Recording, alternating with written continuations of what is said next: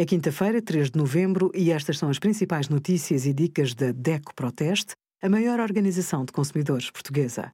Hoje, em DECO.proteste.pt, sugerimos 10 questões sobre a Euribor, a taxa que mexe com o crédito à habitação, férias não gozadas, trabalhador pode usufruir até abril de 2023 e o melhor do nosso teste, a 149 frigoríficos. Longe vão os tempos em que abrir conta à ordem só era possível ao balcão de um banco. Agora, cada vez mais instituições permitem a abertura de contas digitais. As vantagens são múltiplas. Pode, por exemplo, fazer operações bancárias em qualquer lugar, a qualquer hora, através do computador ou do telemóvel. Basta ter ligação à internet. A oferta de serviços online é variada. Entre outras operações, a maioria dos bancos permite contratar crédito pessoal ou um cartão de crédito. Em princípio, as comissões também são mais baixas.